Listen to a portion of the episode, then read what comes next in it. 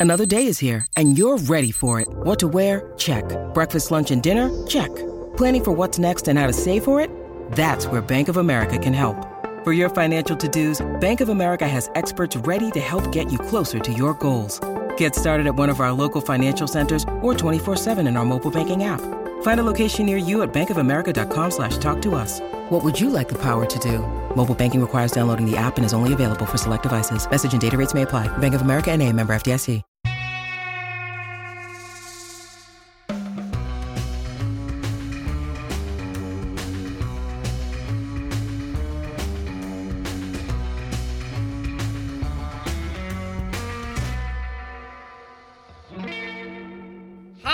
This is Gilbert Gottfried, and this is Gilbert Gottfried's Amazing Colossal Podcast with my co host Frank Santopadre. Our guest this week is an actor, comedy writer, voice actor, a drummer, a skilled magician, and a popular stand up comedian who's been making audiences laugh since the 1970s. As an actor, you've seen him in such films as American Hot Wax, Easy Money, Highlander 2, Soul Man, B Movie, and yes, the cinema classic Back by Midnight. also featuring some guy named Gilbert Gottfried.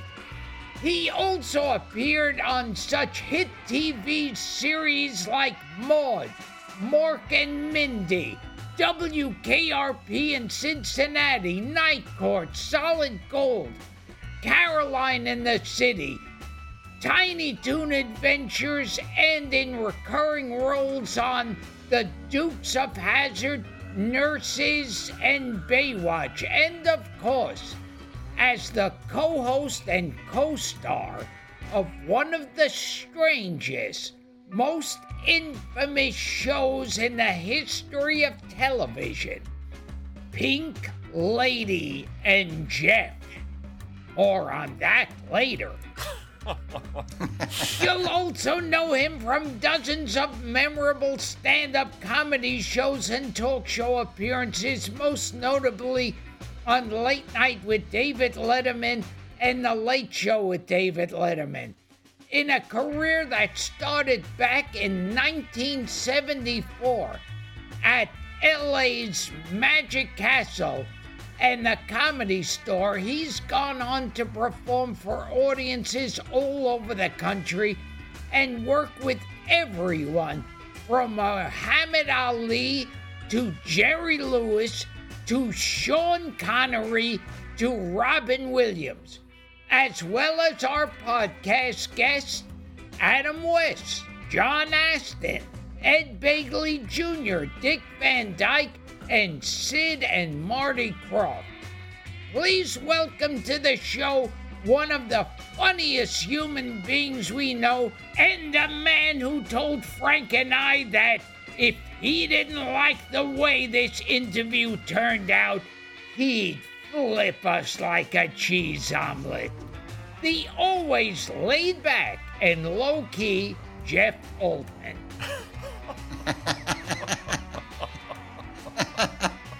Jeff, Uh. welcome. Well, I, I, I've ne- I, I've been in show business since I was uh, uh, uh, seven, and I've never had an introduction like that. That was fantastic. Thank There you go. That sums it up, Jeff. Some of those things may even be true. Uh, possibly. So, so you were also. I see. I still have not seen this movie. I don't know if there's a way of seeing this movie. Uh, you were also in Back by Midnight with Rodney I- Dangerfield. Were, were you in that also, Gilbert? Yes. Is that a Harry So- Basil joint back by Yes. midnight? Yeah, so, okay. so I guess you haven't seen it either. No, I don't think anyone has. I've read reviews. It's supposed to be beyond horrible. I'm sure. I'm sure. What is the plot of Back by Midnight? It's come up on this show many times. It's it stars Rodney Dangerfield too. We should point out. Uh, I'm not sure what the point of the movie was. I know it was an opportunity to earn $35, and I walked over to the set. So I I I think Rodney is either, I don't know if he's a warden or a convict or something. It takes place with a prison that he, I don't know, he has to leave and come back. It's, I have no idea. But it's supposed to be beyond, it's supposed to be funky monkey bad. Jeff, did you ever work with a chimp or a primate or an orangutan or, or Just any- the one here at the house. That's it.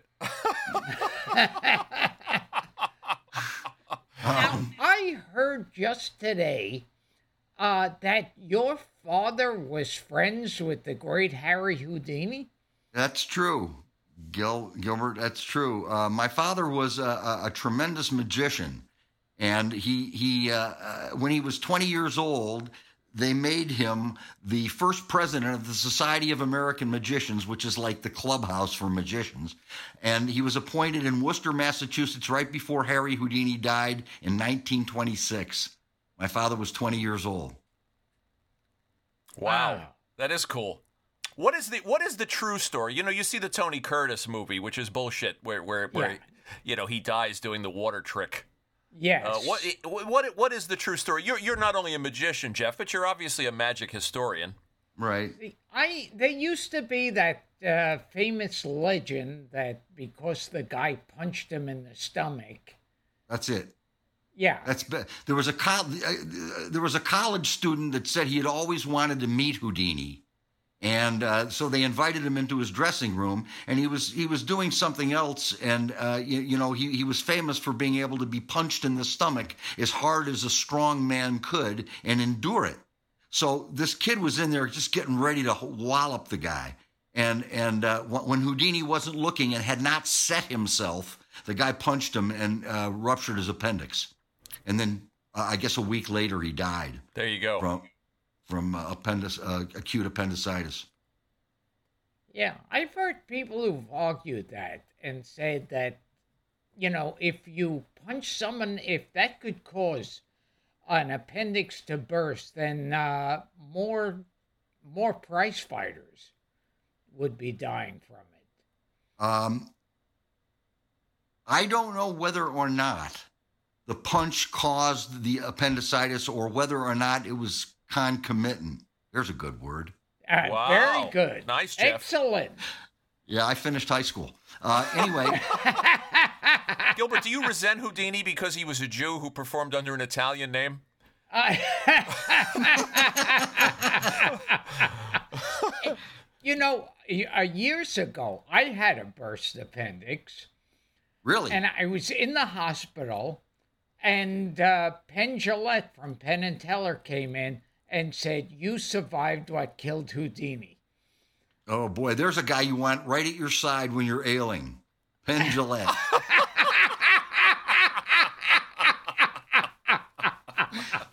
Well, tell us more about your dad. He was one of the big card handlers. One of the one of the big was is it sleight of hand magic?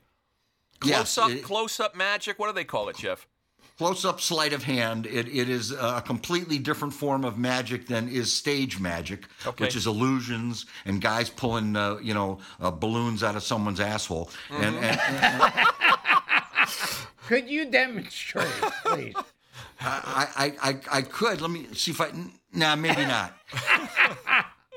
um, and uh, so uh, there's another form of, of magic called close up sleight of hand, as I said, and and my father got very very good with cards and with coins, but he became famous for his card work, and uh, he, Ar- he Arthur was Altman. yes, that's right, Art Altman. Yeah, yeah. Yeah, and he's in lots of the magic books and uh, the, the heavy reading, and uh, uh, people, almost every guy who's ever held a deck of cards who's any good knows who my dad was. Your great your your uncle was fairly famous too. Tell your your was Ver- it very Al, famous. Al Altman? Al Altman, my father's brother, uh, uh, was the head uh, of talent for MGM, MGM uh, from 1926 to like 1959, and and of course, you know, uh, talent matriculated to the West Coast, eh, you know, in the 30s and the 40s. And so his job became maybe less important, but he discovered, you know, Lucille Ball and Jimmy Stewart and uh, gave Bob Hope his first screen test and Joan Crawford. Joan Crawford was he and Joan Crawford were very very close, And and Ava Gardner. and Ava Gardner. Yeah. Yes. Wow. And and I don't want to brag, but uh, I once did a commercial for a product called Shoedini. That was, It's a perfect connection. and it was a shoe on on a retract, retractable handle, so you didn't have to uh, bend over as much to put your shoes on. Shoedini. Get that plug in there, Gil.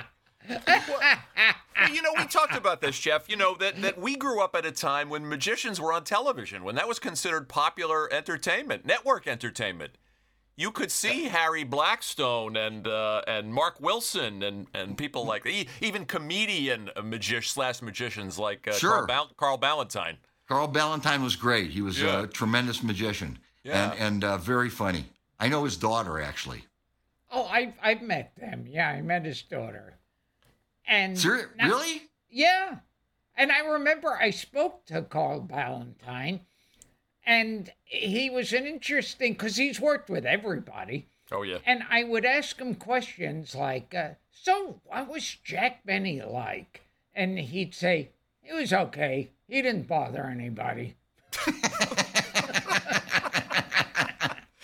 Tell us what the early days were like at the Magic Castle, Jeff. You grew up in Syracuse. You made your way west. Your dad taught you some magic tricks and some card tricks, I guess, when you were a teen.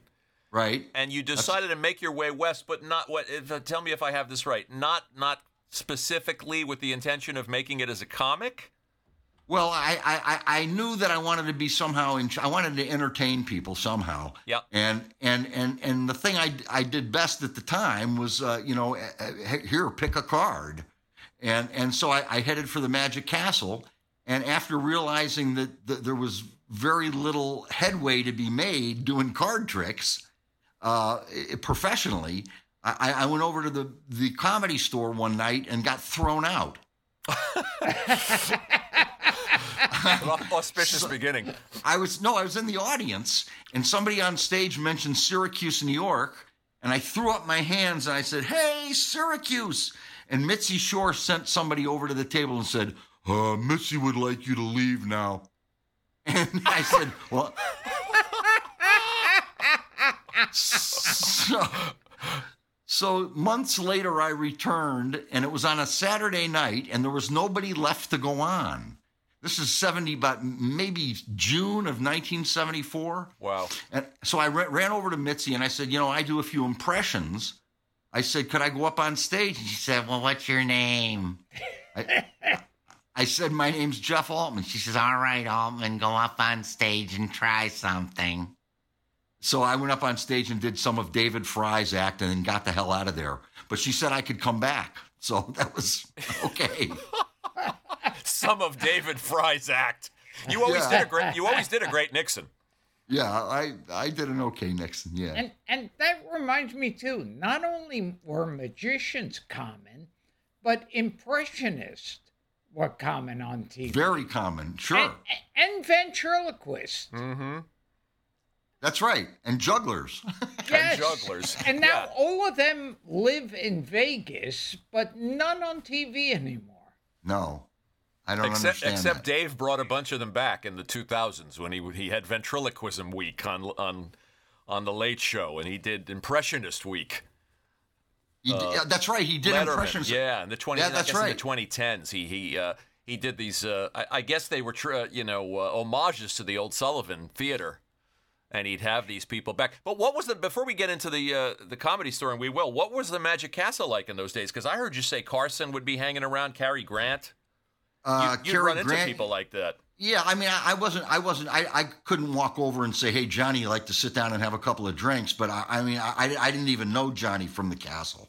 I met Johnny years later, but, Mm-hmm. uh, but uh, um, uh, Cary Grant would hang there, and uh, uh, Dick Cavett used to come in there all the time. Another and, magician. uh, yeah, and uh, so there, there was a there was a bevy of, of of celebrities that used to walk in and out of the castle, and those were the days when uh, you know there there weren't many people at the castle. It wasn't like packed door to door. You know, it was it was it was it was a private club for magicians, and and and you would get get a chance if you got in there and could crack the you know the, the queue. You you could you could see uh, the the very best card men and coin men and magicians in the world.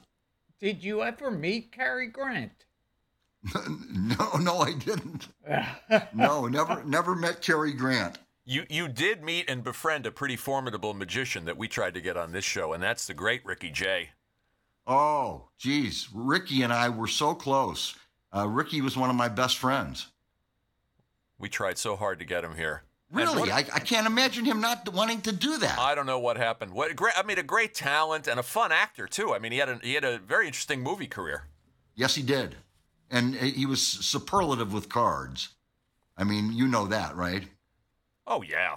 Yeah, I mean, he could he could do he he one one night he went outside the Magic Castle and took a card. He was famous for throwing cards. Throwing, right? Didn't he? Wasn't he the world record holder for throwing cards? For, yeah, yes, and, and he threw a card over the the Magic Castle. He threw it. He threw it over the whole thing. It, it just it was astounding.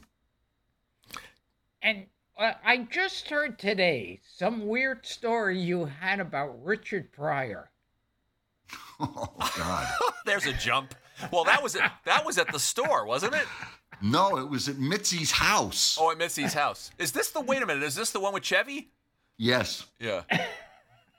And Okay. and and uh, I'm sitting there, and it's me, Chevy Chase, and Richard Pryor, and and, and Chevy, of course, is is the big hot new talent, and of course, this this doesn't sit well with Richard, who you, you know, so uh, he starts talking to uh, uh, Chevy, and and Chevy's just sitting there going, "Okay, Richard, all right, okay, uh huh, yeah," and, and and Richard is sitting there going, "Okay, I'll tell you what, how'd you like to fuck me? How would you like to fuck me right now?"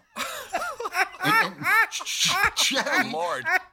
Che- Chevy is just sitting there going, yeah, okay, well, yeah, Richard, I've always enjoyed your stuff. And, uh, uh, no, but I'm talking, I'm serious, I'm serious, man. I'd like to come over there and have you fuck me right now. And he pulls his pants down.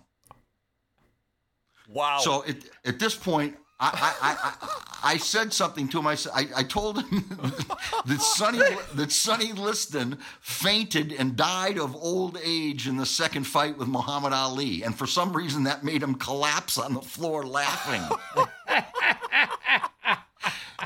and that's that's about all I remember. But I just remember him getting in, in, in Chevy's face and, and, and going nuts. Now, now, have you heard the Quincy Jones? I was hoping you wouldn't disappoint, Gilbert. Yeah. Quincy Jones said that Richard Pryor and Marlon Brando would get coked up and fuck each other. Really? Yes. That's all you can say to that. Yeah, they Richard Holy Pryor and Marlon Brando used to get coked up and fuck each other. Ac- according to one person. Yeah, I, that's good enough for me. Can- If can- can- Quincy Jones tells me that, I believe it. Can you imagine that though? I mean, you know, you know, well, just just a little, uh, just, just a little harder. Just, just- just give me a little, oh, just a little harder. I'm, that's as hard as I can go, man. That's as hard as I can go. And and I just picture a six hundred pound Brando on top of Richard Pryor. We've told that story a hundred times on the show, but Jeff's the first person that acted it out. That is so funny, man. That is so funny. It's a Good story. What What about the Great store story. in those days? I mean, who, who was who was on? You took the stage for the first time. Do I have the timing right here? Seventy four. Yes. And and who was who was? I mean, Argus Hamilton. I know some of these names, so these people had to be I don't know. I don't even know if Argus was there yet. Wasn't even there Uh, yet. George Miller, certainly. George George was around. Um, uh, Johnny Witherspoon was around. John, the late great John Witherspoon. the late great John Witherspoon, and uh, uh, a guy named Andrew uh, Johnson, who uh, most people don't know who, who he is, but he was one of the funniest guys at the store. as well And- as the 17th president. As It's just versatile. that's right, yeah, you took some time off, Yeah, you, you've been a good president. Go up on stage. I love your Mitzi. Was was Wi- Willie Tyler? Speak. Gilbert brought up ventriloquist. Was Willie Tyler and Lester working Yes. out of the store then? yes, they Yeah. were there. They were there. Great days. What was your act like? I know you did a little Nixon. You did a little Johnny, right? Geez, I just I used to just go up on stage and run around like an idiot and and and, and uh, hope that people would laugh. You know, I used to open my show by by saying, uh, I said, I, I don't know if any of you people have ever been at a Hollywood party and wanted to try this silly little party gag, and I would smash my head on a bar stool and down I'd go. And that's how it opened, and uh, it just got keep getting stranger and stranger uh, as time moved forward. Was there a Raymond Burr impression too?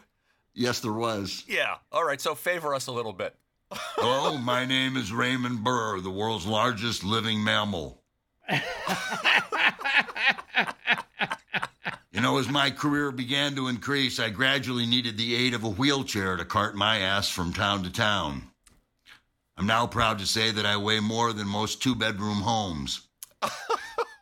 Th- th- That's from 1976. I love it.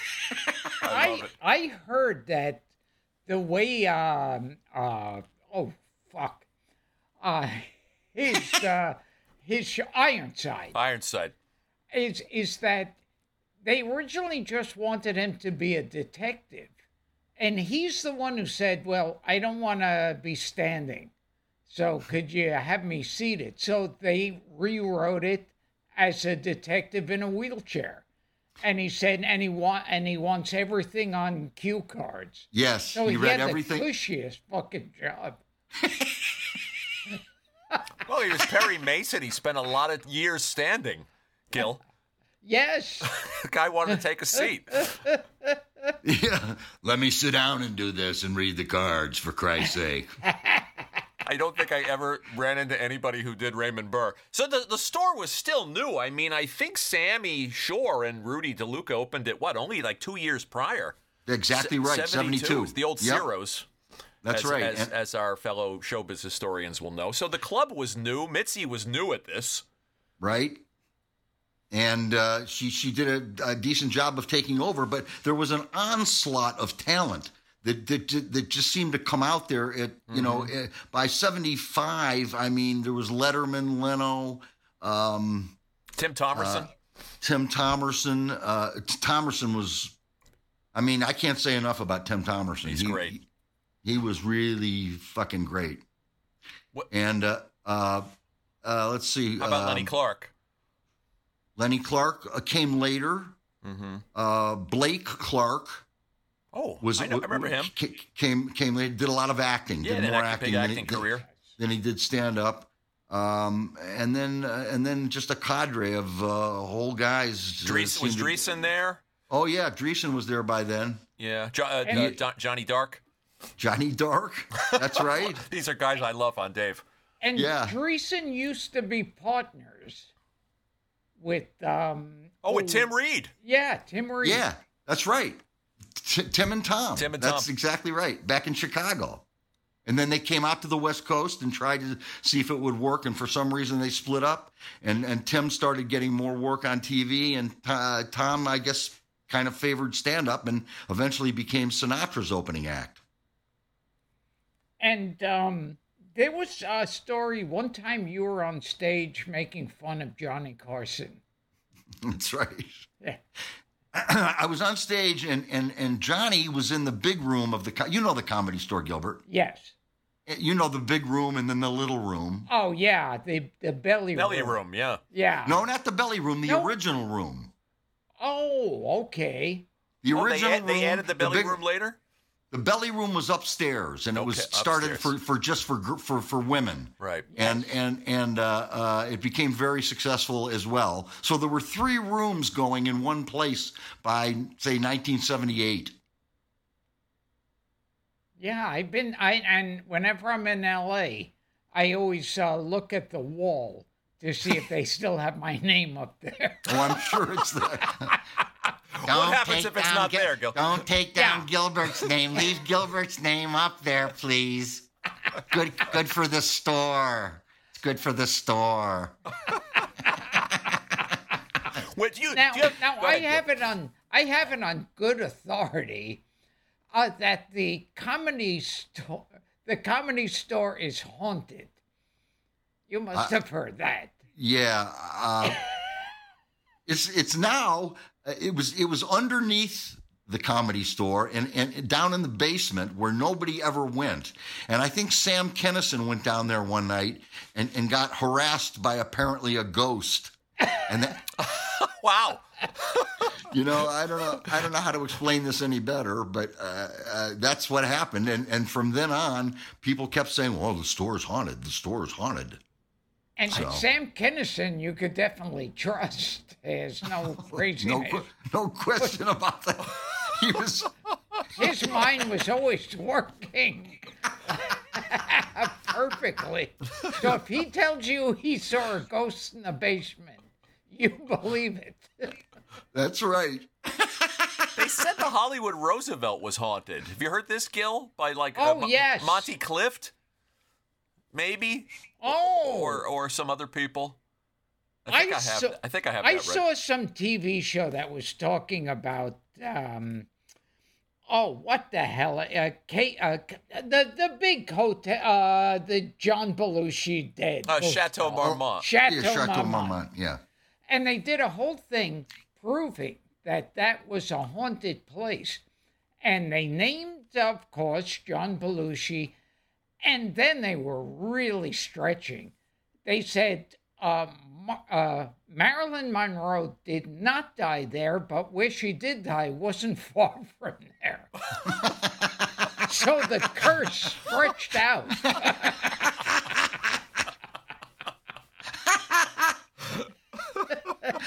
What what what? Do you have a vivid memory, Jeff, of meeting Letterman for the first time?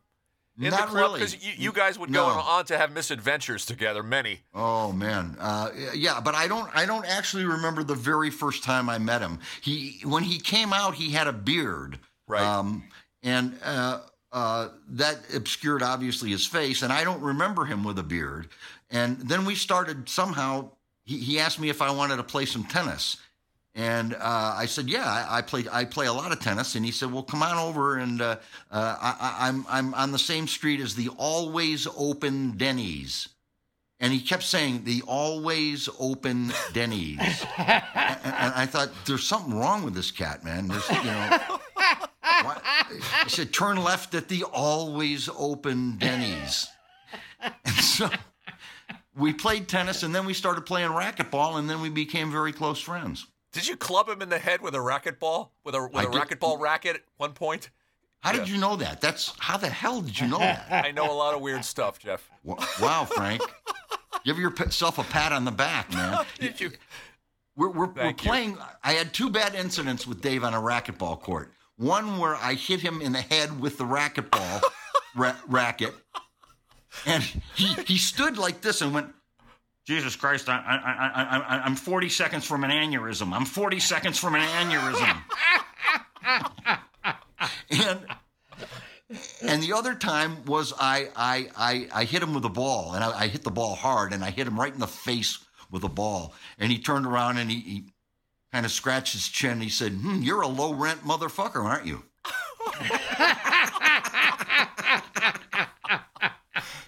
yet your friendship endured. Oh my gosh, yes, it certainly did. And you worked with an actor who was one of those uh, great character actors, Sorrell Booke. Oh, I loved Sorrell. One of Gilbert's favorites. Yeah, I played his I played his uh, his nephew on uh, uh, the Dukes of Hazzard and was on every every season to do an episode. And uh, he was you know he was Yale schooled, uh, uh, drama school from Yale. And uh, he, he he was just a great great actor, and of course the character he played on the Dukes of Hazzard was no exception. Because I, I remember, like, you know, I knew him from the Dukes of Hazzard as Right. his, you know, redneck sheriff. And then I saw him in this movie, Bye Bye Braverman, which I always liked, where he's like this intellectual, uh, angry, neurotic, intellectual Jewish guy. And I thought, Huh. wow, this guy's good. Oh yeah, Good He actors on the Dukes of Hazzard. I mean, James Best had had a big career. Yep. And wasn't Denver Pyle on there? Denver Pyle was uh, uh, uh, uh, Jesse, Loved and him. uh, the rest of the cast ha- had no idea why they were on stage. I love that you wound up opposite yourself one night in a, in a program, a strange programming glitch. You were on Pink Lady and Jeff on Yeah. on, on NBC and opposite yourself in a Dukes of Hazzard episode. Yeah, that's right. They put they put me on uh, opposite myself Uh, the, the the night we premiered uh, uh, the 35th worst show in television history.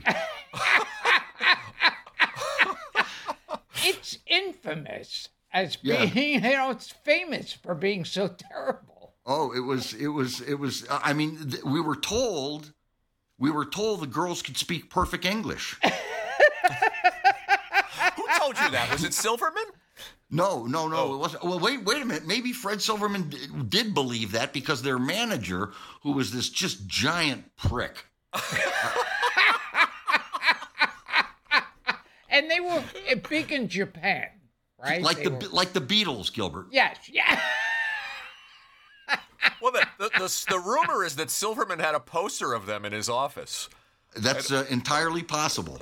Yeah, yeah. That's entirely so, possible, So this show was put together, right? uh, Pink Lady and Jeff, and then they found out later on down the road, hey, these girls don't speak a word of English. Mie and Kei. That's that's right. Mie and Kei. I went into their dressing room. I think the very first day, and I, I, I said, "Hi, girls. How, how was the plane ride from uh, uh, Tokyo?" And they said, "Hello, Jeff." Mudasimu- You don't. and that was the conversation. And, and I thought to myself, into "What are we going to do for the next?" Oh, hilarious. And, We ha- and I, I thought, what are we going to do for the next however many weeks the show is on? Well, the audience made that decision for us. We- We had How sit- long did it last? Lady? five weeks well, with, with one unaired episode. with one air, unaired episode. That's exactly right. Yeah, you'd, and- you'd think do they speak English would be like the first uh, thing that would have to be. Now wait a Wouldn't minute. you think so? we had Wouldn't Sid think and so? Marty. We had Sid and Marty Krofft on this podcast. Uh-oh. And they told us Yes, uh, Marty exactly. Marty insists that he didn't know and Sid didn't know that they didn't speak English. He also threw in the fact that they signed their contract on December 7th, which he always which he always he always found humor in. Apparent, apparently nobody involved knew that they didn't speak English and how is that possible? I'm telling you, it was this. It was this giant load of of of, goo that was their manager. You know, and he he just he just convinced everybody that they could do anything, including speaking English. So, So what did they do? Did they speak to them in Japanese and direct them, or well, there, there was somebody off stage, you know, going, and then they would they would come back and they would say, "Hello, Jeff. Nice to be back with you this week." I hope we can be together every week. It's hilarious. Evanier, So- our, our mutual friend Mark Evanier, Oh, I, I love Mark. who was a good guy and was on was on this show and is, was the head writer, said they gave you on in addition to everything else, they gave you a deadly time slot. They gave you the 9 p.m. slot where Mark likes to point out that no variety series had ever succeeded in the history Correct. of television That's right. in the 9 p.m. slot. You had Where's Boomer, the unforgettable Where's Boomer, as your lead in, Oh, which was a show starring a dog. what, what going in? Were you anxious? Did you think this could work? Did you think this is DOA? I, I, I didn't know. I was 27 years old, and Right. and uh, and uh, uh, they, the, you, you know they, they said, well, you know, you'll be starring in your own show, and here's what you'll be making, and they and they wrote something down on a piece of paper, and I said, hey, fuck, I don't care, I'll do anything, man. What, look, you want me to be clothed naked, I'll, on a horse, I'll, I'll, kiss a mule, I'll, you know, you know, it was it just seemed like it seemed like a dream come true until you, we actually hit the you know the, the floor and and the girls started to perform. And finally I said to to uh, uh, Marty I said Marty let these girls sing in Japanese where they were fantastic. They really were very good. The tunes were catchy and you know you couldn't understand the words but it was neat you know? And uh, and then by like the fourth episode they started letting the girls perform in Japanese and and it was you know too late You know, you can people can watch the clips online, Jeff, and I have to pay you a compliment. I mean, you're you're you're very smooth. You're you, thank you. You're, you're you're you're very funny in the sketches. You and the late great Jim Varney. oh man Great, you guys were you guys were a great tandem. I mean, was- in, even in, was- in something that's that's that's not succeeding, there are always good moments, and there were Absolute- oh, plenty oh, of true, good true. moments. Tremendous moments. I mean, uh, they, they, they, Sid and Marty were able to get people that come on that show who had never, you know, been been on, on TV in years, and one of them was Jerry Lewis. And he, he came on the show, and he, he- you know, uh, you know, off stage, he's kind of like, I mean, well, you know, I mean, come on. and, Je- and Je- so- Jeff is doing lozenge Jerry, just for our Yeah. because this is not visual. And uh, so um, Jerry Jerry uh, came into my dressing room and he said, "You know, I could take this show over if I wanted to." I said, "I could just, you know, I could just walk out on stage, but this is your show. This is your show." And from that moment on, the only thing you heard that week was, "Well, can you?" You know, it was just, it was all Jerry. he does that coughing bit. He comes out. He he he almost trips on the steps. He does a coughing bit, and then he pulls a cigarette out of his pocket, which stops the coughing. That put me on the floor when he did that in my dressing room. That that was fucking funny. Didn't he want a special credit? Uh, uh, maybe a writing credit. He wanted a special writing credit yeah, that's right. on the on the episode, which That's I, be- right. I believe Evanier uh, voted down.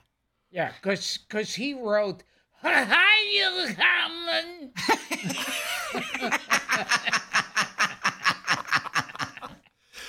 I said the guest stars were impressive. Red Buttons showed up. Yes, he Hugh, did. Hugh Hefner showed up, and of course, and he became kind of recurring, if you can recur on a show that lasts five episodes. Sid Caesar. Sid, Sid Caesar it was his first return to TV. He did three of the episodes, and I got to know Sid pretty well. And he was uh, a, a one amazing human being. So Sid Caesar, he was in good shape when you met him. Yeah, he'd been working out. He was in he was in physically good shape. Yes. Was Yeah, he, de- he- was he depressed because he was a guy that that that battled de- a lot of demons? Uh, I guess that's true. I- I've heard that, but uh, he seemed fine to me, and he gave me lots of advice, and uh, we did lots of sketches together. Uh, some of which I'm actually kind of proud of. We did a boxing thing uh, on the show uh, where he just pounded the shit out of me, and uh, uh, uh, that that that I, I always enjoyed that. Because, yeah, I always heard with him, much like uh, Peter Sellers, that if they weren't in character, they didn't exist. It's like Uh huh. they were really uncomfortable if they didn't have, uh, like, on a phony mustache or something.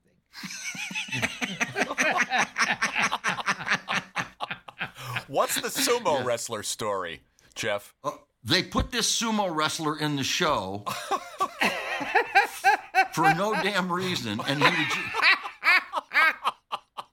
And- And it was supposed supposed to be some sort of homage to, to Japan. Okay. And I mean, I didn't get it. And the guy chased me around the studio all the time uh, on camera. And it was supposed to be funny. And of course, I'm running around the studio going, you know, this is this is this is uh, this is not funny. Who came up? Whose ingenious idea was it to have every episode end in the hot tub, which you would climb into in your tux? Uh, I don't I don't know whose idea that was. It, it was kind of cute, and it was it was uh, you know it was supposed supposed to welcome you back to the next show next week, but there weren't many next weeks.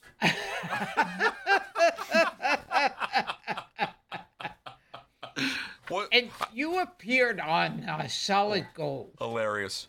Yeah, I was the comic on Solid Gold for about a year. Yeah, because I what I remember about solid gold is now kids can look up the most perverted things on their phones, and back then there wasn't any. To me, the solid gold dancers were total porn.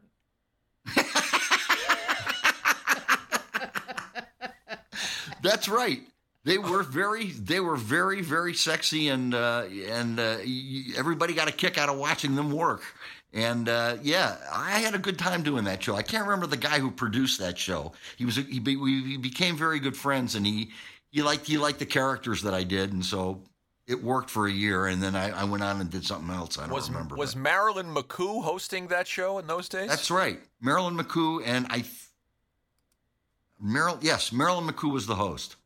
We will return to Gilbert Gottfried's amazing colossal podcast, but first, a word from our sponsor.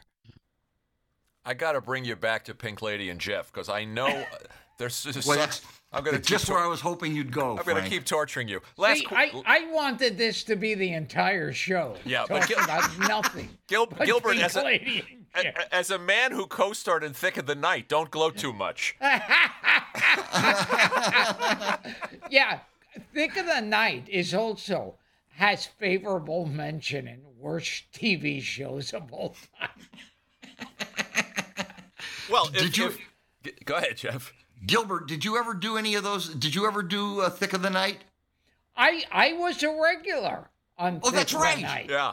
What am I talking Yes. about? That's of why course. I said don't don't be so cocky. Well, Yeah. if- That's right. If Pink Lady and Jeff was the 35th worst show of all time, where did where did where did Thick of the Night fall, Gil?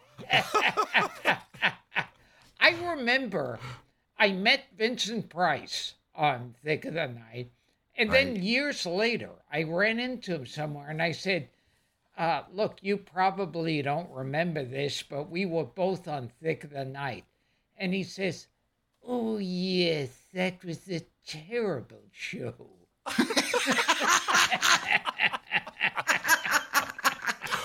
Well, wasn't there a story about Lorne Greene being booked like hours before? Does this mean anything to you? To- to- uh, on, on P- Pink on- Lady? yeah, on Pink Lady. Uh, the- Sa- Sans all, Jeff. all, all sorts of people came, came through there, uh, those doors. Uh, uh, uh, Red uh, buttons. Red buttons and, and uh, uh, the, Roy, Roy uh, Orbison. Dallas. Oh, Roy Larry Orbison. Hagman. Larry, Larry Hagman. was on the show. I did a sketch with him. I used to do this character called uh, Art Nouveau, and uh, he used to sell shit and uh, you know anything. And uh, uh, I was selling art, you know, art Art Nouveau, and and uh, Larry Hagman came on and, and was kind of funny in the sketch, believe it or not. So I, I read that Sid and Marty wrote a check for for a hundred grand to get for every guest star, to get them That- to, to get them to show up. That's how they got Hefner and Jerry. That, that's that's right. I, and and and they also gave uh, uh, Larry Hagman uh, uh, his own special. I think two specials to, to do just to come on and be on the show. It was it was ridiculous, you know. But Fred Silverman was actually a pretty good guy. He he was he was even though at the end there he made he made some bad decisions. A few. We He was a very nice man. I I uh, I And will- he was also uh, the producer of Thick of the Night. there no go. kidding. Yes. Wow. Yes, one So so yeah, talk about his bad decisions. That one man was one, man has Super Train, Thick of Yes. the Night, and Pink Lady and Jeff on his resume. We sh- we should have had. that- we lost Fred. We should have had him on here. Yeah, yeah. I, I, those were his waning years, certainly. Yeah. Well, you had a great line. You said it taught the show taught you humility because one week you were telling somebody, "Please go get me a cup of ice," and the next week you were you were on the unemployment line. Uh, that, that's exactly right. I mean, I, I- you know, uh, Gilbert knows this for sure. I mean, Gilbert's a, a huge star. Gilbert, well, you are. You are Gilbert. you. There's no, there's nobody in America that doesn't know your name and voice and and, and likeness. Come It's on, it's true. It's true. You know. And uh, anyway, uh, it was just uh, it was it was it was strange. It was it was a very strange situation. And it had to have been like when they, you're that young and they go, you're going to be starring in a TV show. You must have thought, well, that's it. I'm like uh, Bob Hope or whatever. I'll tell you a funny Bob Hope story. Bob Hope is playing. Uh, I, I not Lakeside. It's Lake. Uh, it's a big golf course in, in in L.A. It's the big. All the celebrities play there. And you remember Rick Dees, the guy on the radio? Sure, Yes, sure. yes. Disco Duck. Disco Duck. Rick was a friend of mine, and uh, I did some stuff with him on the air. And uh, he, he was also in in the very first movie I was in called uh, Record City. Record City, and that's With, how I with, met with Rick. Sorrell Booke, by the way. no way. Sorrell Booke's in that movie. Yeah.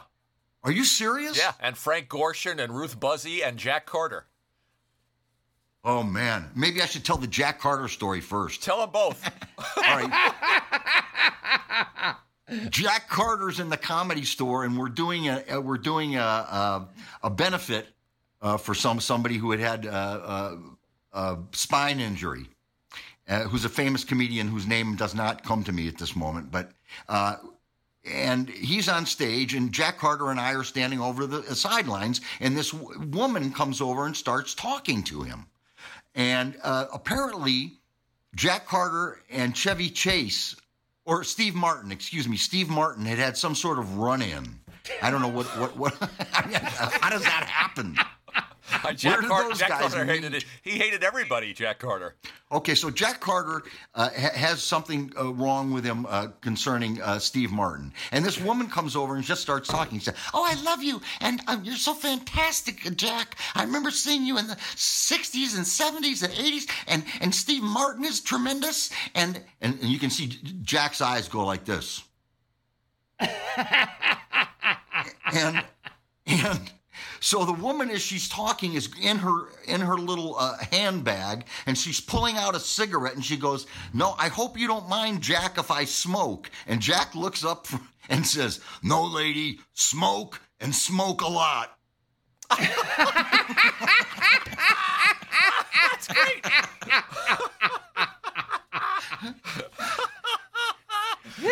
smoke a lot That's great. What, what's He the whole? was- What, go ahead, Gil. I'm He sorry. agreed to do this show, and we were so looking forward because We were. he Oh, hated yeah. everybody and was ready to tell the world, each person that he hated. And then he died shortly after. Of agreeing hate. to it. oh Yeah. Was he going to come on was he going to come on the uh, the the podcast Yes, Yes, sir. Back yes, in 20, we- 2014, I think. Yeah, Wow. but- and we were lucky because he was one of those people. There was nobody. He wouldn't tell the public about how much he hated them. Was that your only encounter? By the way, that movie Record City was written by a guy that we had on this podcast twice, and that's our friend Ron Friedman. No kidding And they must have just kept throwing actors into that thing because Ruth Buzzi shows up, Jack Yeah. Carter, Rick Dees, the guy that played Right. Odd Job, Gilbert, Harold ah. Harold Sakata. and, and, and, and ready for this gilbert will love this lenny schultz was in the movie Lenny Schultz is in Oh my God! Yep, Wow. yep, yep, yep, yep. Yeah, Crazy Lenny. They Crazy Lenny, go fucking crazy. Yes. Do, do, do you want do you want more pigs or more shit? What do you want? pigs or shit? Thomerson is in that movie. God, you're right. Yep, You Yep. are right. and and Larry Storch. Well, Larry Storch, you know. And and and it produced by Samuel Z. Arkoff, Gilbert. Oh, Is that a movie for this show or what? Great. What's what's the Bob Hope story you started to tell? Oh yeah. Rick D. Rick Dees is playing golf with Bob Hope when Bob was about 92 or three, and uh, Bob goes to tee up the ball, and as he's teeing up the ball, you see him start swaying a little bit, and the next thing you know, just pow right on his face, just face plants. and so Rick Rick Dees goes over and picks him up, and the only thing that Bob Hope says as he's being lifted off the ground is, "Hey, I'll tell you what what causes that. What what, what is that? What causes that? What, what what's the cause of that? What what what causes that?" it's just an insane, you know, thing to say. What causes that? You used to do that Hope impression in your act. What was what was the bit? Oh, there was no bit. I just said his, his you know, you, his voice would always trail off at the end. You could never understand what he was saying. You know, he said, "Well, we're going to have a t- tremendous show here tonight." I tell you, Brooke Shields is out there with Penny Shields. and and now one thing we always talk about on this show that if you haven't seen it, you owe yourself. I almost sent it to Jeff last night. I forgot. Yeah, Yeah. Bob Hope in a sketch with Dolores, where hmm. he's Jack Frost. It's, It's a Bob musical. Hope at the end. Jeff. It's Bob Hope a- after he's been dead for 12 years. That's what it looks like. it looks like they dug up what they could find of his corpse, nailed it to a board, and and said, "Okay, play music here, and make it look like he's doing something." Oh my God! I, I think is- I think it was like Dolores's way, uh, Dolores's revenge Yes. against all the time he fucked her around her. That's right. That's right. Jeff, when you when you when you sign off with us, go on YouTube and just Google Jack Frost Bob Hope. Okay. It was at the Will do. end when when when his daughter was in his earpiece and he was just reading the cards, you know, and he kept pumping out the specials into his I heard a story, I, Frank. I heard a story that uh, uh, he hired some comedian. To, I, this may not be true, but I heard this that he hired some like grade C comedian uh, to open for him, and the guy had uh, like about two minutes of material, and he didn't know that he had to do twenty minutes, and so he went out there and he did a lot of the jokes off Bob's cards. So when Bob Bob got out there and was telling the same jokes twice. Oh my God! And and there's also uh, a story that I've heard when he would do his Vietnam shows, and he'd have some you know hot look. He always had like you know Raquel Welch or Yep. uh, whatever. And Jillian. Yeah, Yeah. Joey Heatherton. Later. All those. Yeah. And and uh, according to what I heard, a few people told me this that he would say to them, if they didn't fuck him, he would they'd all be getting on the plane leaving Vietnam and they'd leave her behind. Oh my God. Or at least he threatened to. Yeah, yeah, he threatened to leave him in the jungles of Vietnam Oh my god. if they didn't fuck him. Oh. Wow. Last, last question funny. about Pink Lady, Jeff. I promise. This is from I'll a answer listener. all night. Mark Skoback wants to know: Did Jeff ever stay in touch? I think I know the answer to this. With Mie and Kei, or was the the wrap party the last you saw of them? Uh, I have not seen them since the wrap party. That uh, that uh, that would be that. Yeah. SNL did a wonderful parody with Harry Shearer as Carl Sagan called Pink Lady and Carl, Yeah, I remember. which I urge our, our listeners. I got off easy on that one. Yeah. but going back, going way back to the store, and you know, you got discovered for television pretty early on in the game. I mean, you were on by 76, I think, if I have my. Well, you did a Merv, which I believe was your, your TV debut. Yeah, I did Merv Griffin in '75. I did Right. like four, three or four, three maybe. You were you also turned up on Bill Cosby's short-lived variety series, Cos. That's right. That was my first real big job, and uh, uh, um, it was. Uh, I mean, I learned a lot, a real lot from him. Actually, uh, despite what people may think of him, you know, he was a brilliant comedian and uh, uh, lots of in, good insight about comedy. And uh, he told me something once I'll never forget. I was sitting in his dressing room, and we were talking about comedians. And he he said the following. He said, "You know, you could take every comic in the world and have them go up on stage and do their best five minutes, and then Jonathan Winters would come up on stage and make them all look like assholes." So I, I thought that was just about right. Wow. Gilbert, you you want to tell Jeff? This is sort of a Pink Lady segue here. You want to tell Jeff what you knew about Cosby? Oh, oh Please. yes. Please. yes. uh, I uh, the writers, because I appeared on uh, on the Cosby Show, and I spoke to the writers. Yes. And they said on his schedule uh, would be uh, an hour uh, that he'd take to teach comedy to Asian models.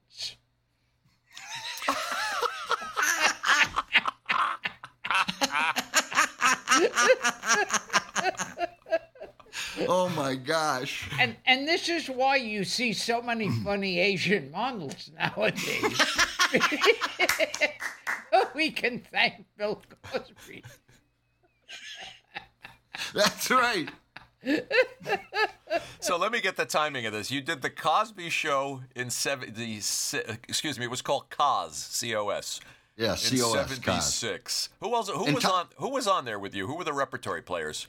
Uh, the rep- repertory players were uh, the only ones I remember. Wi- Willie Bobo, Willie Bobo. who was a, a kind of a jazz dude, played bongos and percussion.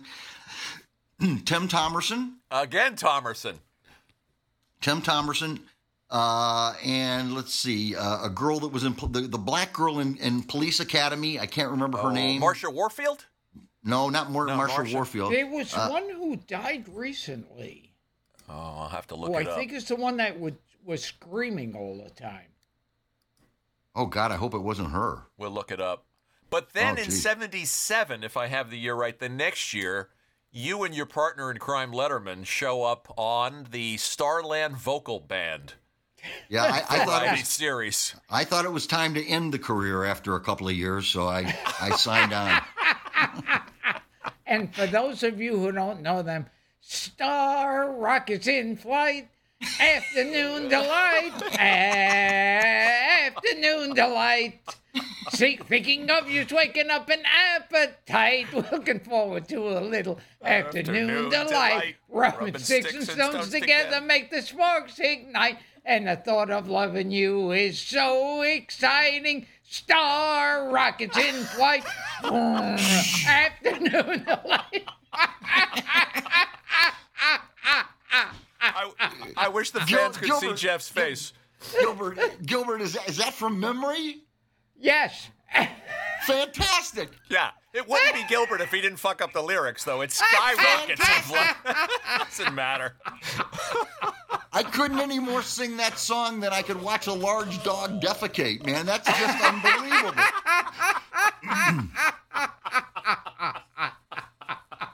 What did Dave like to say? You and him together put the Starland Vocal Band out of show business. Out of business. business. Out of business. We, we wrapped up their career.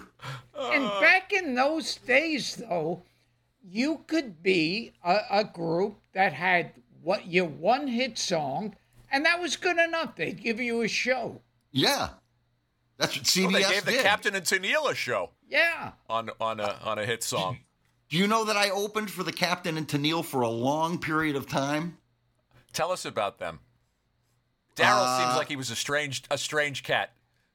the, the only conversation I had with uh, uh, Daryl Dragon that was really uh, uh, of consequence, we were riding in the back of the limousine from Salt Lake City to, I think, Provo to do a show.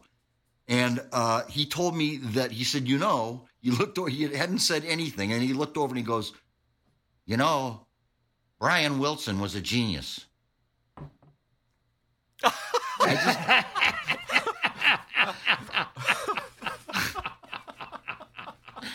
Do you remember It's true. Toni Tennille's talk show? not not very well. No. I don't even Not- remember Toni T- Toni Tennille had a talk show. They gave her her own talk show. Yes, that's it's as right. Good as I know she sounds. had one. I don't remember it, but I, I know she had one. I don't think she remembers it. So she had a so she had a variety series and a talk show. Yeah. Uh, I think the captain tur- uh, took the easy way out and croaked. Uh, Yeah, he's gone. not too long ago. He's gone. yeah, he's gone. He was a very nice guy, actually. I shouldn't say that about him. Yeah. Everybody had a variety show then. Remember Shields and Yarnell, the mimes? Oh my gosh! They had a variety show. And and they were funny, but uh, there was um, a, a, a Burns and Schreiber. Burns and Schreiber. They had, you know, their one taxi cab routine that was very funny. Yeah. Just lost and they Jack gave Burns. them their own show, and then they were tr- really trying to squeeze stuff out of them. So they made it like uh, the taxi cab throughout history, and and it would be an ancient Rome.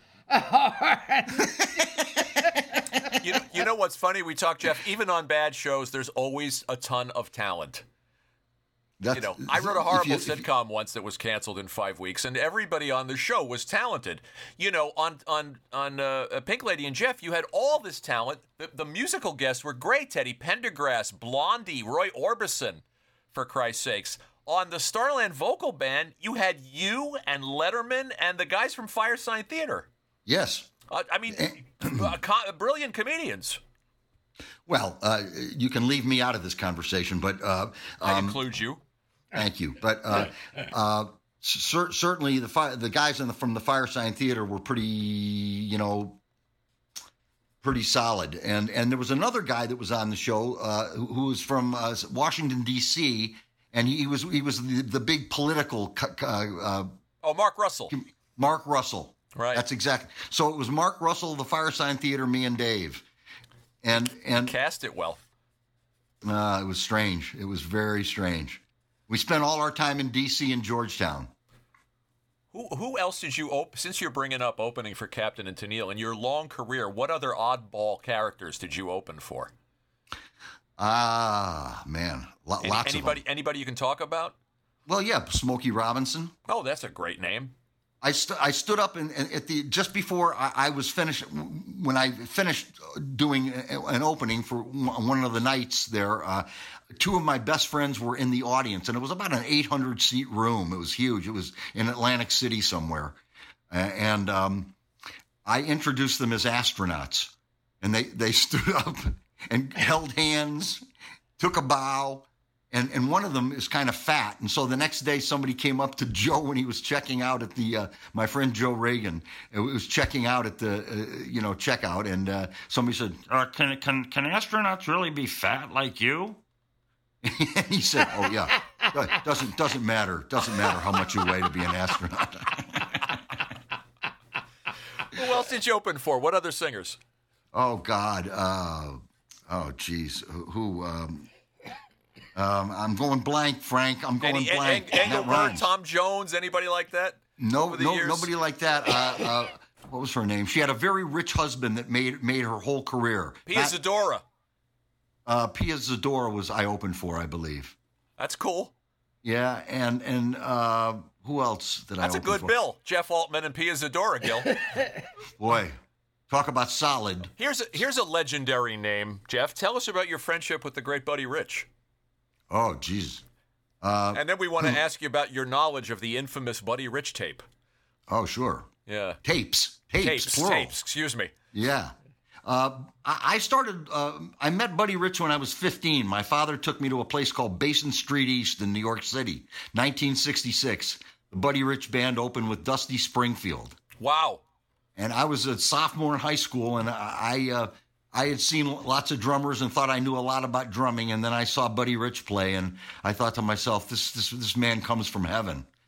And uh, years and years later, when I got into show business, uh, he did a special at the comedy store, and uh, it was the uh, I was the the guest star of the show or something, and and it was uh, the comedy store with Buddy Rich Band and special guest Jeff Altman, something like that. And we got to be friends. And uh, I, I even held his hand in the hospital right before he died. Oh, wow. Yeah, I mean, he was uh, he, he was from another world, man. He was uh, he was something else. But boy, did he have a temper. Well, that's what you hear about him. That he, like like Jack Carter, he did not suffer fools. I mean, I, I remember uh, parts of the tapes where, where he's talking to some guy on the bus and he goes, Hey, you want to start some shit with me? And the guy goes, I definitely not. He, he goes, You seem to be giving me more shit than anybody else. Listen, you want to try something else? I'll give you a right hand to the fucking brain if you want it. That's it. That's it. You stand out here all fucking night trying to blow your fucking brains out. When I come trying to play, what do you play? Clams? You got nowhere to fucking go the next day. Because if I hear one fucking clam from anybody, you've had it. One clam and this whole fucking band is through tonight. Try me. You got some fucking nerve. Nights off, nothing to do, and you come in and play this kind of shit for me? Fuck all of you. You're not doing me any fucking favors. You're breaking my heart up there. I gotta go up there and be embarrassed by you motherfuckers. I play with the greatest fucking musicians in the world. How dare you play like that for me? How dare you try to play like that for me? Assholes. Did you see that anger uh, uh, uh, firsthand? Yeah, I, I saw him get uh, get upset sometimes, but uh, uh, ne- never luckily at me. And uh, we we got to be very very. I was almost like kind of a, a, a nephew to him, sort of. Oh, that's and, nice. And, yeah, and and by the end of his life, we were real close. And uh, when he when he died, I, I was very sad.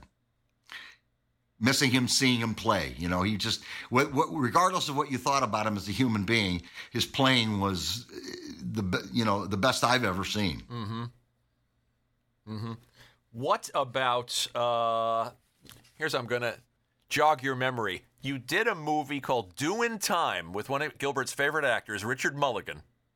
Oh, Who starred in the show The Hero? Very good, Gil. I bring Yeah. it up because Pat McCormick was in it. Did you have any dealings with Pat McCormick? Uh, yeah, I knew Pat a little bit, not Little not bit? real well, Yeah. but uh, he was in it. He played uh, one of the, one of the wardens, I think. Right, it's a prison movie. Uh, yeah, it was it was a it was a me in prison. It was the Right. only film I, I, I ever starred in, and and and and man, that just about closed the the, the, scene on my on my uh, life. That that that was it wasn't not You went into movie jail, as they say. what, any memories of Pat before we ask you about someone else who's in that movie, and that's Muhammad Ali. Oh man, that that was uh, I, I was responsible for getting him in that movie to some degree, and that was just when he started losing it a little bit. J- It was see, it was 1983. Uh, 80 I'd have to check. That's all right. Don't worry about it. It- 83, I think, and and uh, he he he brought the reason he did the movie was because he, 85 released. really, Yeah. huh? M- might have been shot in 83. Possibly. Anyway, uh, it was it was Drew Bundini Brown. Remember Drew Sure, Bundini of Brown? course. He always Yeah. massaged his Yeah, head. I remember Bundini. He and Bundini was going to be in the film with Muhammad Ali, and I think the only reason Muhammad Ali did it was to be get his buddy Drew Bundini Brown in the movie. So they did it, and they did their famous little float like a butterfly, sting like a bee. Rumble, young man, rumble. Ah. That's nice. Did you go up to his room and show him a card trick? That was a whole different. That was a different. I was in New York doing Letterman, Oh, whole different different experience with him.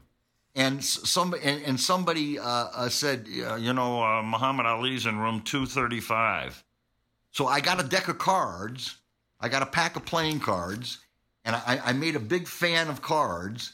And and I, I, I- I knocked on the door, and I said, "Hi, champ, it's me. Look at this." And he said, Come on in.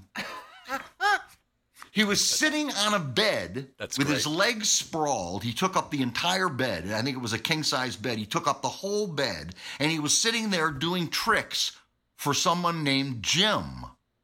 And he would put a handkerchief into his hand and he'd say, Now look, Jim, you're a smart guy. Watch, look, gone. and th- the handkerchief disappeared. Well, as I looked, kept looking over at Jim, I noticed it was Jim Brown, the world's greatest football player. Wow. and and and and it was I just couldn't and, and all Jim Brown kept saying is, Yeah, looks good, champ. Looks good. and, and, and, and the very next second, Muhammad would do it again. He'd go, Now you're a smart guy, Jim. I'm gonna do it for you one more time. Look, gone. and Jim would go, Great, champ, great. Looks great. Great, greatest running back of all time. Greatest running back of all from Syracuse, New York. Yes, Syracuse. Went to Syracuse. And I think I went up to him and told him I was from Syracuse. And then he said something nice like, get the fuck out of here or something.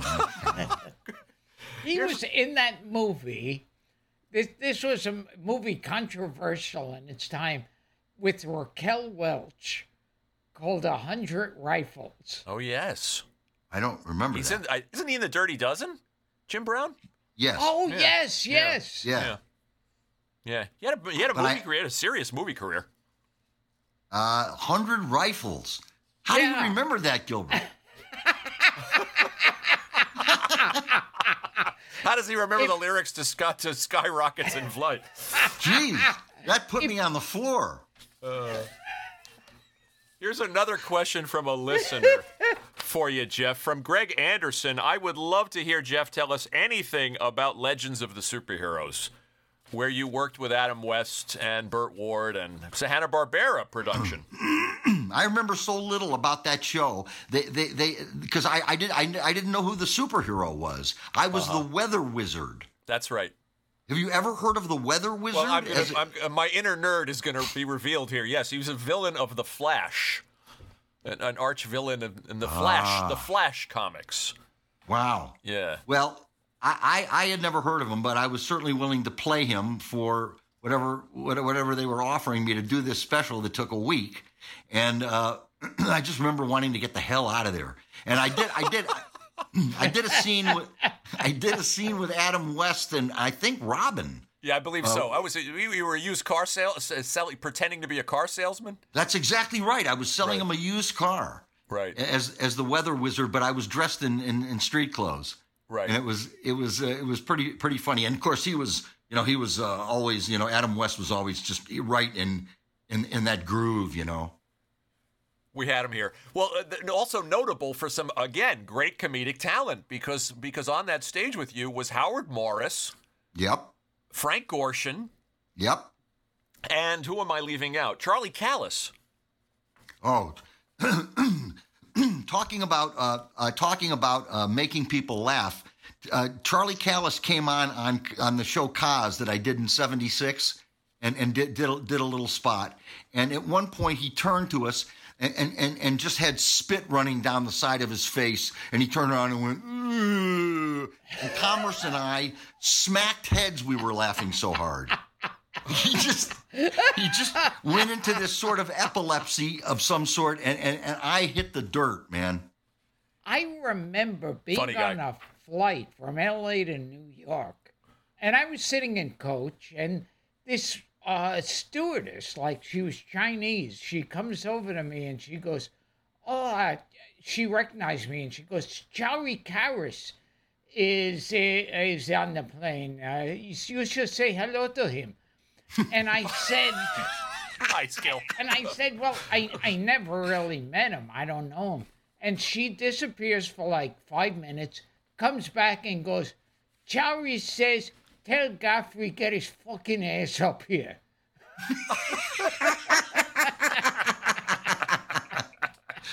Did, did did you get your ass up there? Yes, and and that's the so he was he was just entertaining. He- He made like a six hour flight go by in five minutes. He's so Yeah. funny. Yeah, he was a very funny guy. And then we're walking to uh, luggage together, and uh, he says, "So, you know, where are you from?" And I said, "Brooklyn." And he said, "Yeah, me too." He goes, "You know, uh, you play with your friends, you tell them jokes, and they laugh and say you should be on TV. And the first time you get on stage, it's the greatest feeling in the world when you get that laugh." And he goes, then one day you wake up and go, I'm not funny anymore. Uh, And I thought, oh my God. Wow. yeah. I woke up on Pink Lady and Jeff, and uh,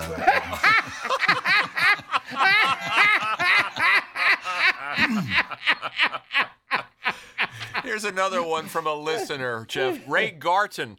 Uh, Mr. Altman, uh, do you have any idea how many young idiots like myself were going around in the 80s saying to anyone, butt steak, he high, sweet and meaty? There were a lot of us.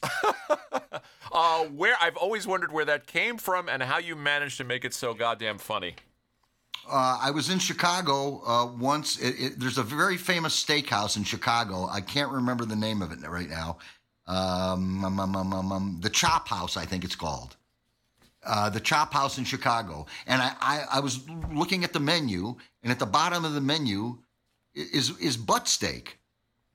And I, didn't know what it was, but I, I, I made a mental note of that. And one night I'm having dinner with Letterman, and I said, you know, Dave, we don't have to be sitting here having this kind of food. We could go out and get ourselves a nice butt steak, big and good, hot and spicy, sweet and meaty. And and for some reason I start started doing this on stage, and people kind of enjoyed it, and so I kept doing it. It was just stupid. The what would you would call it, maybe for lack of a better term, anti-comedy that you used to do on Dave.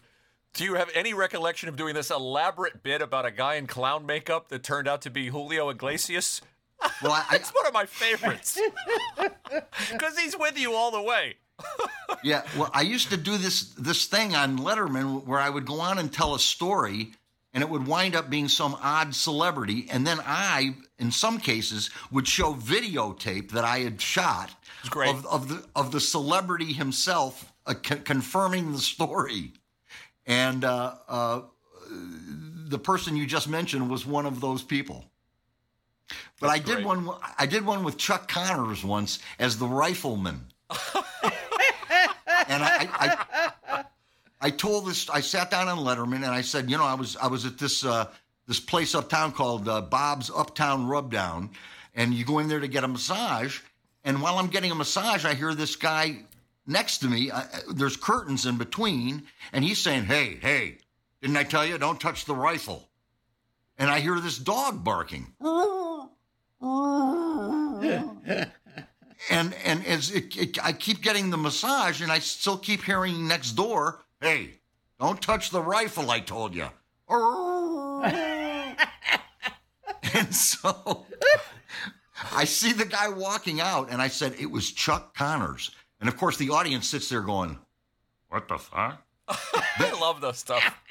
Then I got Chuck Connors to come and film the whole thing. Great. Con- confirming the story. And he was dressed up as the rifleman, did the spin of the gun, a few shots off, and he had a dog with him. and- Who, who, it was my dog, who we called Micah. I will urge our listeners to go on YouTube, watch the Jeff. I don't. I didn't find the Chuck Connors thing. It may be on there, but uh, but find the the Julio Iglesias bit with Dave, because it's Oh. just you guys were a great team. I mean, he was you know he was a great straight man for you. Yeah, he was. He's a great guy. Yeah. He's a really good Here's guy. another one from Sean Ga- uh, Gallagher. This is not so much a question, but I went out and bought Jeff's album. I, uh, I'll flip you like a cheese omelet. Uh, I loved it. Uh, I figured out a way to tape his Showtime specials off cable. There you go. Any appearance he made on Comedy Channel when it was a clip-oriented show was what I hungered for. Uh, I'm not sure he had the most influence on my sense of humor, but nobody had more. I want to ma- I want to thank him for a lifetime of making me laugh. Oh, that's very nice. Thank you, sir. Very, very sweet. Very, very Yeah. sweet. Sure is. and uh, you did that for a lot of people. I heard you talking about Rodney, uh, and I'm sure both of you guys have your Rodney stories, but you said nobody could turn a room over faster than Rodney. man. can, can you explain? Well, uh, you know, it, it, it takes everybody. I mean, I think Gilbert would agree uh, that that it takes. Uh, you know, you got to get. Well, you, you not so much, Gilbert, but but for somebody like myself, it, it takes a while to get get going. You know, you got to get the audience with you. You got to try to open strong and then have a reasonable middle and a strong ending. And uh, uh, but Rodney could get up on stage, and in within two minutes, the audience was convulsed. I mean, I saw him go into the comedy store one night and just turn them a new asshole. You know, he was he was as fast at getting laughs as anyone I ever saw. You know, if he was, especially because he was a, such a celebrity. You know. I remember one time seeing Rodney on stage at Catch a Rising Star. And it was one of the few times like uh, he wasn't getting any laughs. And Rodney just stops and looks at the audience angrily and goes, Hey, if anybody tells you you're a hot crowd, you spit in their face, okay?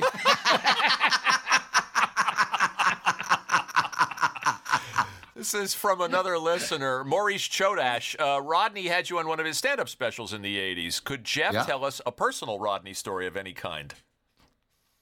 Any any Uh. ane- any funny Rodney offstage anecdote that comes to mind? Let me think. Did you always see him with the robe open, like? uh Yes, I- and, and I took a picture actually of him, and he, he had these little black socks that would come up just above his ankle. And and, and I, I I have a my, my friend that I mentioned earlier, Joe Reagan, who was in, still in Syracuse, New York. uh, we used to, we used to refer to socks like that as Dieters. And and I took a picture of, of Rodney's socks and sent them to him and made him laugh for a couple of years. And, a- any other ba- uh, memorable backstage moments with Rodney? Well, he would always come in the comedy store when Sam Kinison was hot. He became Yep. very friendly with Sam, and he, all you all he would do is come in the store and go, "Hey, I'll tell you, you seen Sam? Where's Sam? Okay, is Sam around? Where's Sam? That's a good impression. Hmm. Has Sam got a gun tonight? Yeah, I need a gun. You know." I remember it was actually on back by midnight where he came up to me and he said, you know, hey, thank you for doing the movie. And I Sure. said, oh, thank you. And he goes, so we working now? And I said, no, I think it's a lunch break. And he says, well, come to my trailer. We'll sit and bullshit. And I go to the trailer and he, I'm watching him eat and the food is like all over his face. it, it's like I don't think any was in his mouth. It's all over his chin and shirt and everything. And then he picks up a piece of bread and wipes his face with the bread and then takes a bite out of the bread. He ate his napkin. Yes, yes. Oh my god! That's so funny. Two legends you work with too in the store. Jeff, uh, Andy Kaufman and Robin. And Robin, you did a Mork and Mindy episode with, and you got to know Robin.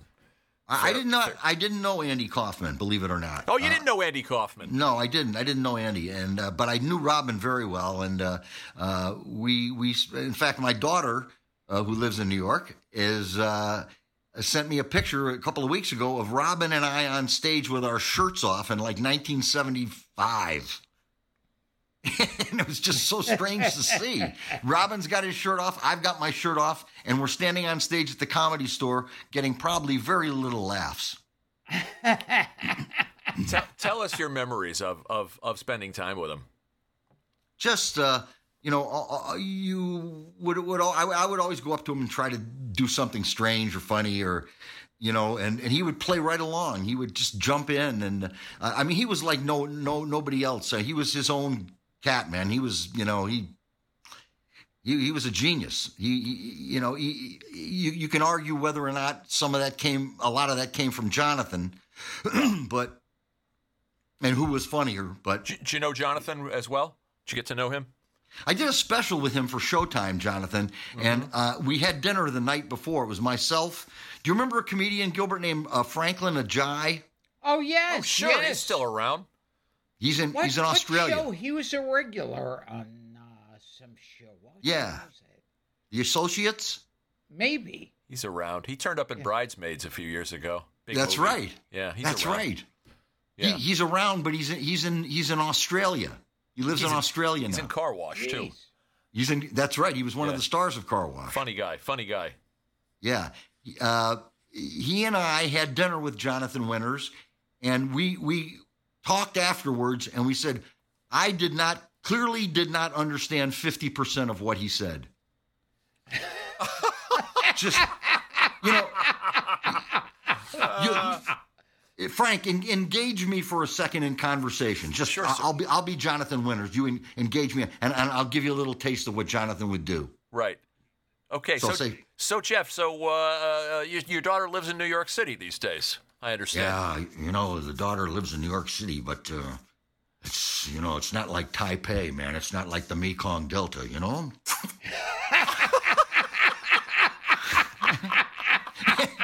And you're just, you're just gone, you know. You don't know what to say. I And so he remember- asked, he asked Franklyn at one point, and this is the only time I ever saw Jonathan Winters. I wrote this to Franklyn not long ago because we still correspond. Uh, he, he asked uh, Franklyn where he was from, and Franklyn turned to him and he said, uh, from France. And and that that stopped Jonathan right in his tracks, and he goes, "Oh, France, yeah, la la parlez-vous." It's great. I remember, great impressions, I- Jeff. I met Jonathan Winters once. Really? And he, he, yeah, and he told me that his father used to warn him. He'd say, you know, save your money, save all your money, and don't don't get involved with, women. Don't get uh, crazy with women. And and he and Jonathan says, um, ah, so now I have no money. And then he points to his crotch and goes, and Mr. Pencil's not working anymore.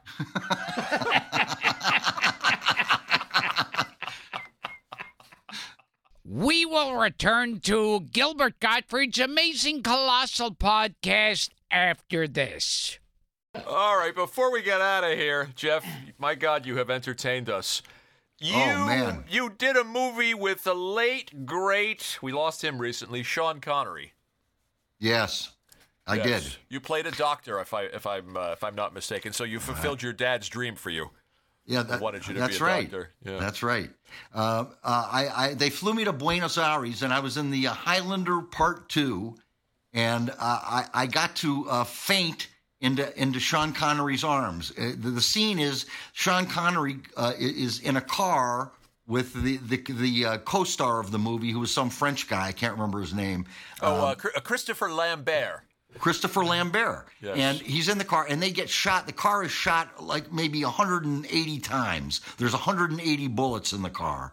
And they get out of the car, and of course, because they're uh, super endowed with, uh, you know, uh, they can't be killed, they get out of the car. a- and after I've examined them, and they walk towards me, and I said, uh, wait a minute, what? Just a second. And I asked the director before I fainted if I could just scream the name Larry for no reason. and, and he let me do it. So what you see in the film is you see me going, wait, what do you mean? I, I can't. Uh, Larry. And and the scene ended. Hilarious. I mean, was it a uh, was it a thrill? A kid from Syracuse is meeting Sean Sean Connery and working Hey, with it's a. him. Let me tell And you something. working a- him. It was. Uh, I I got to. I I asked if I could spend a little time with him, and I, I got to spend about maybe 15 minutes in his dressing room talking to him. And I, I was one of the biggest James Bond fans of all time when I was a kid, and Yeah, uh, I mean, if not the if not the biggest. And I, I asked him some questions about. You know, this was long after James Bond was dead in his mind, but uh, I asked him some questions about what his favorite film was. What do you think his favorite film was? Gil No. from from Russia just- from Russia with Love. We have a winner, ladies and gentlemen. I heard him in a radio interview, Yeah. and they said who was the biggest James Bond, vi- who was the greatest James Bond villain, and he said Cubby Broccoli.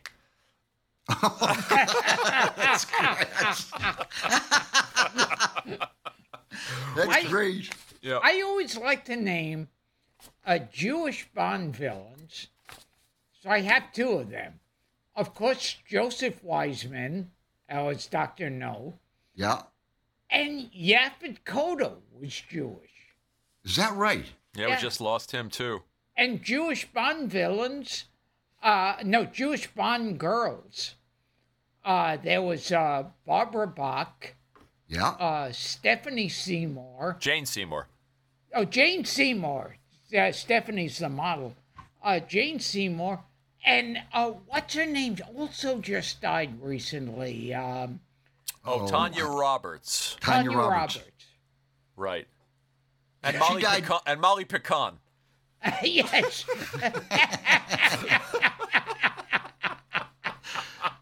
Gil- Gilbert, do you, do you remember the night you you went on? It was it was uh, it wasn't really a roast. It was at the comedy store. Yeah. I was sitting in the audience. It was for Richard Pryor. yes. Yes. You were you were so fucking funny that night. I'll never forget that. oh, thank you. Do you, do you remember what you did? I I think I went up and said I loved this man when he was Doctor Huxtable.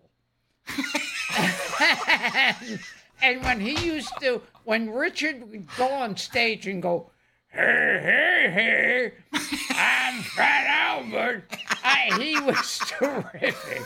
And and he was so great with Robert Culp and I. That was it. Yes. It was fantastic. Oh, well, It was fantastic. I would have loved to be there. But but Ri- Richard was nice to you. Richard liked Gilbert. I'm sure he did. He was very warm I- to him. I you know, did- Richard. Oh. Richard liked people. Richard liked people who were funny, and and if you were funny, you were you were probably on his good side, and that explains your relationship with Richard. That's where you Yeah, wanted to be. I I was uh, I I didn't even make it to the final cut. It was a terrible picture called uh, Another You with Hmm. Gene Wilder and Richard Pryor. It was their last film together. Was it in Was it in New York? Uh yes, yes, with uh with um uh uh, uh Peter Bogdanovich was directing. Yeah. Now, now, do you remember a guy named Paul Mooney being around? Yes, Yeah, yes, Paul I Mooney, remember sure. him. Yeah, he was always Yeah, at the comedy store. Yes, that's right. And That's but right. I remember I showed up for work on the set of that movie, and Richard Pryor came up to me, and he acted like he was a little kid, meaning like uh, the biggest star of his life, and he knew everything that I did. It Sure. was so great working with him. Sure, I believe that. that's if you were funny, he loved you. Yeah. Before we get out of here, Jeff, any other old timers that you because I love the Jack Carter story, and now that's going to be a staple on this show. Smoke a lot, lady. Smoke and smoke a lot. And what about Rickles? What about Redd Foxx? Uh, uh, Uncle Milty? Any of these people cross your paths? Uh, I Jack, crossed Jack- paths Jackie with Vernon? Uh, any of them? uh, I crossed paths with Uncle Milty, and uh, he, I, I, I, he, he was on the that Cosby show I told you. He came Oh, on. Cos, did- right. Yeah, Cos. And um, uh, I went up to him and I said, "I'm Jeff Altman. My my uncle was Al Altman with MGM, and all he said was, oh, oh, cod tricks, cod tricks, cod tricks." and that was it. That was the only. You, you mentioned one other person that I had. I had. I uh, said Redd uh, Foxx, Jackie Vernon, Rickles. Rickles Rickles was uh, uh, uh, having dinner at Dan Tana's one night, and I was in Dan Tana's uh, for, for absolutely no damn reason. And and uh, uh, I sent him over. Uh, oh no no! I, I looked over at the table and I waved and I, I said, you know you know that hockey puck thing you do that hockey puck thing. I said that's mine. I said the hockey puck thing is mine. and, and he said, he said, wait a minute, wait a minute. You're, you're uh, Altman, Altman. I, I've seen you, Altman. Yes. And, and we went over and talked for a little while. Just such a nice Oh, man. nice. See, meeting meeting your heroes is, works out on occasion. Boy, you're not kidding. And he was one of them. That's yeah, great. they, they say, you know, his whole image was like this mean, Yeah. insulting guy, but the people who met him said he was one of the sweetest guys you can meet. I'm a nice guy. I'm a nice guy. Jeff, you worked with everybody. You met everybody. You did everything. And you're gonna we're gonna use that Uncle Milty story as a segue for you to, to show us a trick before you get out of here. And you never saw Milton Berle's dick, did you? N- not to my, not to my, not, no, I, we, we, we, I think he'd have remembered. I don't think so. Have you? No way. Have you seen it? No, I No, we've wish had people on the show who claim they saw it. We've had about five guests who've seen Milton Berle's because he would proudly show it to them. That's right. I hear at any opportunity he would just like, you know, just take out his lob and say, "Here it is." His lob. All right, Jeff's got a deck of cards. This is an this is an uh, uh, an audio medium, but we're gonna do our best. All right. Let's see, uh, Gilbert. Here's what I'd like you to do, my friend. Uh, Think, just think of any card in the deck. Can you see the back of this card? Uh, yes. I'm going to I'm describe. holding. I'm only, I'm only holding. I'm only holding one card. right, I and he's want you holding to the back. Gilbert can only see the back. okay. Good. I want you to just think, Gilbert, Yeah. of any card in the deck. yes. And it could mean this card could mean something to you. It might represent yourself. It might represent one of your kids. I don't know. But th- name any card in the deck okay. Uh, Ace of Spades. except for the Ace of Spades. That's the card that's most.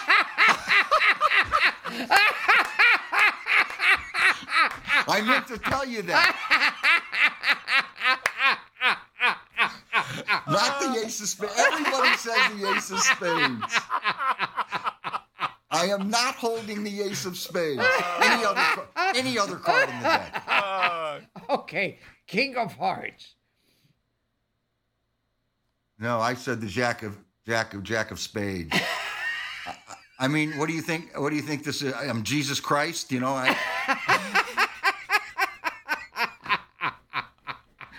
Uh, the Ace of Spades. That's great. You name the Ace of Spades. I will say that Jeff, when we were doing the tech rehearsal on this, so that the tech run through the Oh, I day, did an actual trick. Jeff did a trick that knocked my socks off. Uh, that was that was terrific, and I and I don't know how he did it, and I won't ask. But it was very it was very very impressive. You are a funny man, Altman. Well, you, uh, you're sitting. You're sitting in the same city with one of the very funniest men that ever lived. So, and I'm Who's talking that? about. Who's that? That's Gil, that would be Gilbert Gottfried. No, he's in Boca. I'm in New York. Oh my God, that's right. You're in Boca. Holy crap, a mighty! Yeah. Cra- Holy Crap Almighty was a movie I was in. another, another, another Harry Basil movie. That was one of my better films. Holy Crap Almighty. Jeff, we could play with you all day and night. I want to thank a couple of people. Gino Salomone, who Gilbert loves to thank and loves to mention. You were on an episode of Up All Night in 1991. How did you guys not work together on that? I, I don't know. It must have been Rhonda Shear. You presented a movie called Vampires on Bikini Beach. Interesting. That's what that was on your IMDb page. We also want to thank Trent Mabry, who connected you to Gino, and uh, we are so glad we we had you here. You are terrific guest. Well, it's a it really is a is a huge uh, uh, compliment to me to be invited on the show, and I, I had a great time. Even if you never saw Uncle Milty Schwang, what did you say? His lob? Nineteen that was popular in 1962. Take out your lob. How about William F. Buckley? Do you do a great Buckley? Uh, this is William F. Buckley Jr. Uh, uh, let me just say, uh, you've been called a Neolithic moderate, a pragmatic moralist, and a semi-lucid perpetrator of left-wing mediocrity. That's great. That's great. I haven't done this stuff in years. I know. it's like old home week. All right, Gil. We could talk to you all day about these old comics and about magic and about all this wonderful stuff. Gilbert, it was so great to be with you, man. Thank Oh, you. Oh, it's great being with you. Name Thank one you. other podcast that's talking about Sorrell Booke and Carl Ballantine. I dare you. Zero zotes. And by the way, the story you told about the, the comic with the spine injury, you couldn't remember his name. By any chance, was it Art Metrano? It certainly was. Oh, Wow. We had him on. We had him show. here. W- w- was he? When was he on? 2015, 2016? We had him Is he alive?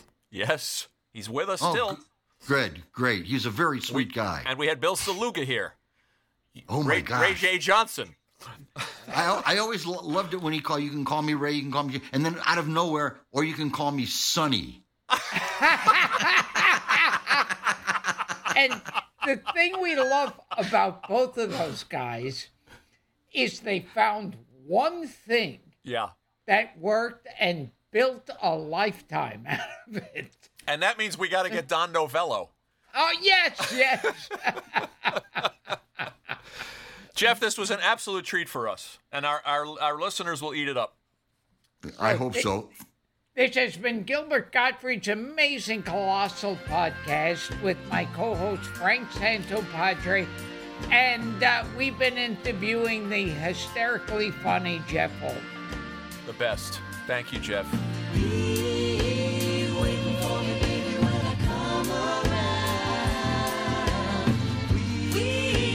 Make a lot of loving for the sun gone down. Thinking of you's working up an appetite. Looking forward to a little afternoon delight. Rubbing sticks and stones together make a sparks ignite. And the thought of rubbing you is getting so exciting. Sky rockets in flight. Afternoon delight.